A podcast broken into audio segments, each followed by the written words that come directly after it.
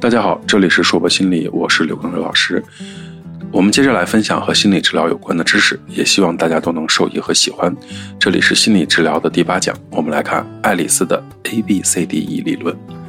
理性情绪行为疗法治疗的目的呢，是帮助来访者能够更理性的进行思考，情绪反应是适度的，以更有效的行动获取幸福的生活。通过治疗呢，让来访者学会有效的处理，比如说悲伤、遗憾、挫败感以及烦恼等。负面的情绪，在上一讲中，我们讲到了 A B C 理论，理性情绪行为治疗的核心是将 A B C 理论应用在来访者问题上，并且贯穿于治疗过程的始终。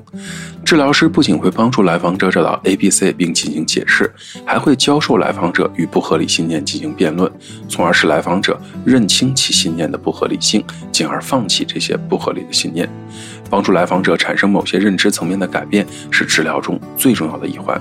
但是，作为一个心理咨询师，我给大家一些爱心提示啊，永远不要。呃，在开始的时候就告诉你来访者这是不合理的观念，因为他可能是不接受的，因为他觉得我不觉得不合理啊，因为他如果觉得不合理，他就自己改变了，就不需要我们跟他探讨了，而是随着治疗关系的改变，可能才有机会去指出他的这种的不合理性。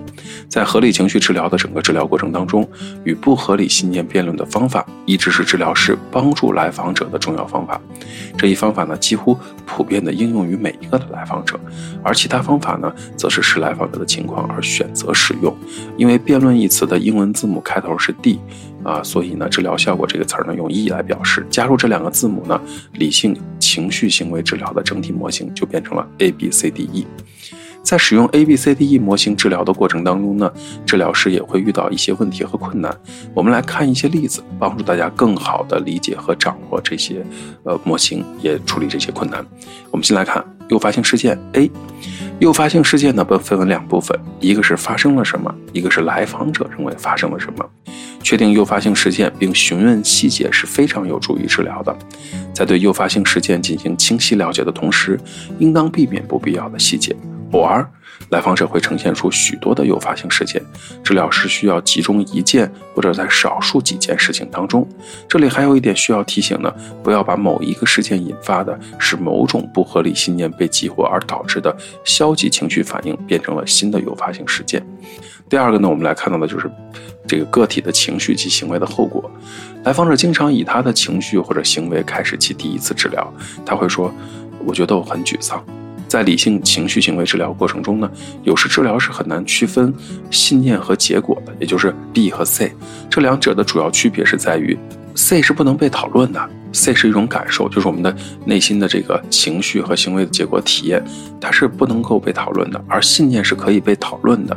当处理情感时，来访者可能不清楚他们的情绪错误的或者。标识或者夸大他们，来访者的情绪和行为的结果，经常会因为信念的改变而改变。但是不管怎么样，来访者必须愿意去改变。例如，一个女性呢，希望在工作中的感觉会好一些，她就得。学着主动改变以及消除消极的情绪，去面对自己工作中的一些问题，比如说老板。第三个呢，就是信念。信念有两种，合理的和不合理的。不合理的信念呢，是夸大的和绝对化的，导致了情感的失衡，对来访者达到了这种想要达到的目标也是没有任何用处的。熟悉典型的不合理信念呢，跟他进行辩论呢，当然有助于我们很好的去解决这件事儿。第四个就是辩论，在理性情绪治行为治疗当中，一个普但是非常重要的方法就是教会来访者同步合理信念做辩论。辩论有三个部分：发现、辩论和分辨。首先，我们得学会发现我们的不合理信念在哪里，特别是那些带有绝对性的话语，例如应该、必须，以及自我威胁的、自我贬低的一些想法和信念。然后，我们得学习与这些信念进行辩论。接着学习对这些信念进行合理而验证的质疑，让自己的这些信念的辩论呢产生的更激烈，并得出不同的结论，产生新的行为。最后呢，来访者要学习去分辨合理信念与不合理信念。比如，一个来访者可能体验到工作中的压力，因为他觉得每个人都应该对他的能力留下深刻的印象，但他发现不合理信念是其他人必须发现我的聪明和机智，这是辩论的第一部分。从合理信念中区别不合理信念呢，是第二步。认识到呢，呃，应该必须和其他不能实现的要求，帮助来访者分清哪个信念是合理的，哪个是不合理的。在理性情绪行为治疗中呢，主要强调与不合理信念做辩论。治疗师会问来访者：“你为什么在工作中必须做得比别人好？你为什么必须知道办公室正在发生的每件事情？”与不合理信念的辩论呢，可以帮助来访者改善他的不合理信念，减少他们情绪上的不适感。理性情绪治疗呢，使用各种不同的认知、情感和行为的技术，帮助来访者呃进行改变。那结合具体的情况呢，除了辩论这一点之外的其他的小技术呢，我们都是可以呃结合具体情况来选择的。可能刚才那一段呢，大家听的会比较呃费劲一些。我举一个我自己经历的例子。呃，一零年的时候，有一天在街上遇到我大学的教授，很亲切，因为那个时候我在读研究生，呃，大学毕业已经几年了。专业的老师就很热情的跟老师打招呼，老师说：“哎呀，你是哪一届的谁谁谁？”我们就很热情的聊起以前在学校的一些事情。老师呢也特别的好心，话锋一转告诉我说：“哎，你们班的谁谁谁啊，他现在在。”某某某个部门，或者从事某种某种职业啊，他可能做律师了，做法官了，或者怎么怎么样啊，就说了一些同学们的这个点点滴滴。很多人其实，在记忆中还记得，但是生活中已经很少有交集了。见完老师之后呢，我我就很高兴的跟老师打招呼啊。老师又跟我说同学的发展，那我就说哎，挺好，都不错。然后老师就问了一句，那你干嘛呀？哎，我一句话把我问懵了。我说啊，我在读研究生。啊，老师，老师也也一看啊，那挺好，都挺好。然后我们就愉快的结束了我们师生之间的交谈。紧接着我就去做我的事儿了。我说我去超市买几个橙子吧。然后突然间有一个感受，觉得哎，心里怎么有落差啊？感觉好不舒服呀。我在想我怎么不舒服了？哎呀，我是见了这个老师心里不舒服了？不是呀，那我怎么不舒服了？那老师说到以前的人事物让我不舒服了。那说到以前的人事物，为什么让我不舒服？你看大家发展的都很好啊，我还在读研究生啊，这个我大家都在本专业上努力的前进，我这也转了专业，这未来还不知道何去何从呢，啊，心里面觉得挺难过的。我在想，那这个我转了专业跟我发展的不好有直接的联系吗？好像也没有啊，只能说明我要走的路比别人久一些，它好像不能说明我跟别人比我要差在哪里。在这种自问自答、自言自语的过程当中，我突然明白了，我因为什么而感到情绪波动。我在不停地寻找我 A、B、C 当中的 A、B、C 是什么，我的信念是什么，发生了什么事儿，和我觉得发生了什么事儿，以及我产生了什么样的感受。通过这样的梳理之后呢，我突然想明白了啊，这一切没有证明我不好，而是说明我还要在努力的道路上接着去多走几步而已。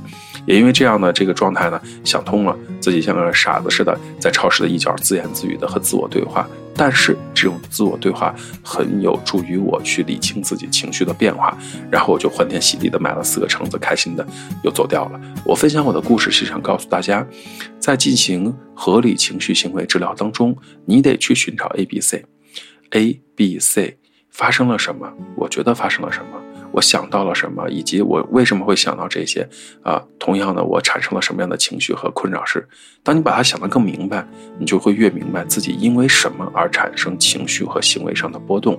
它非常的有用，它既是一个在心理治疗中好用的手段和方法，也是一个非常好的呃自助的一个小套路吧。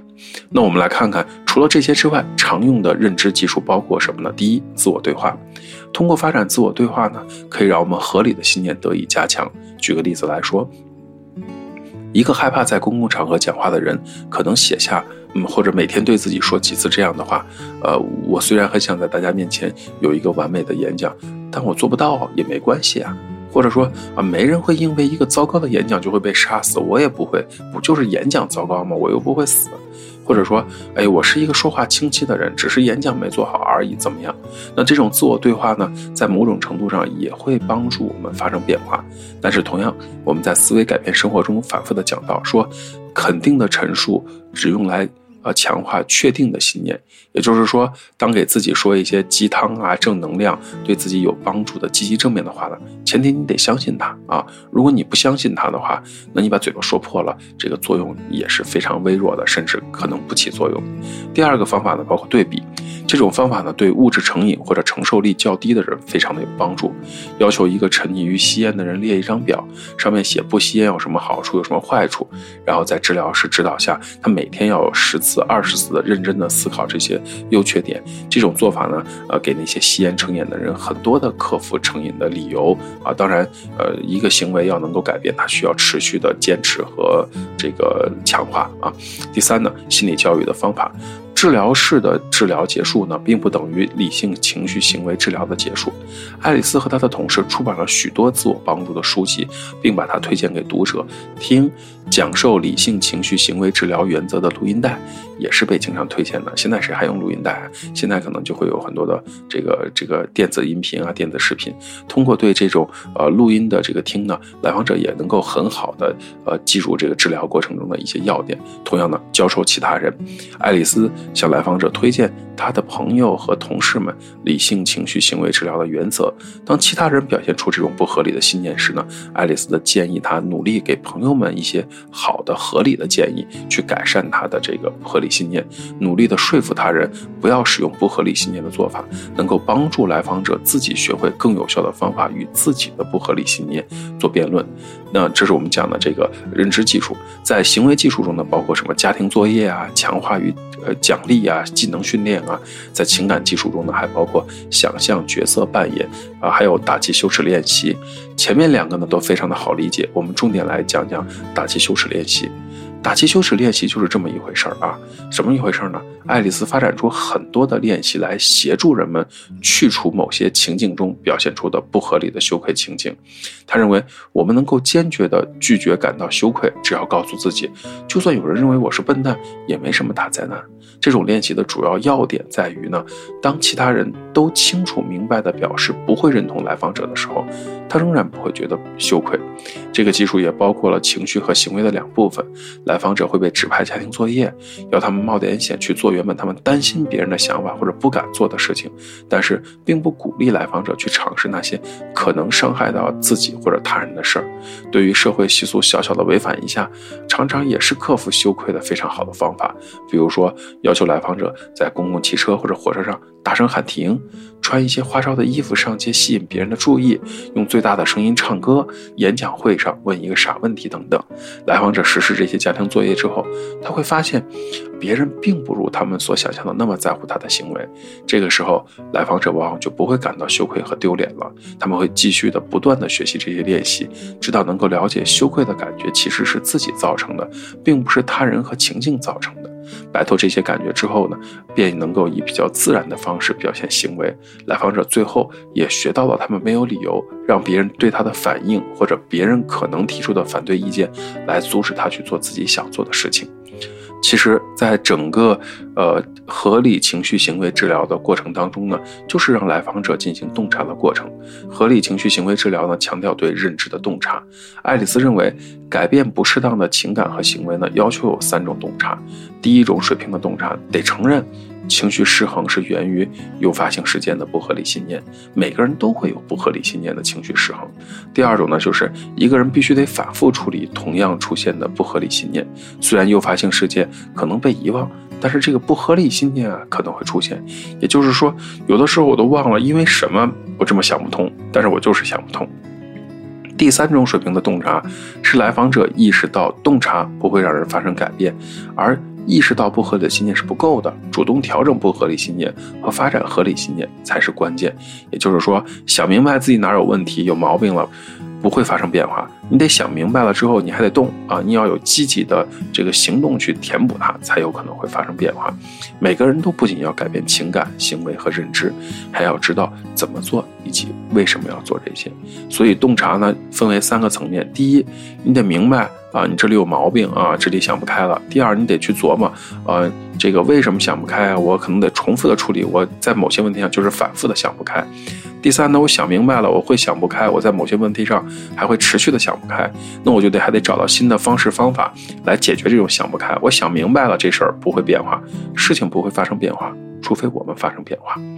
理性情绪行为治疗的一个重要贡献是呢，它很强调应用广泛且兼容并蓄的治疗方法，大量的认知情绪和行为技术被引用到，从而改变个人的认知结果入手，进一步的改变来访者的情绪和行为。此外呢，理性情绪行为治疗相当的开放，他们不忌讳其他学派的技术，特别是行为治疗的技术。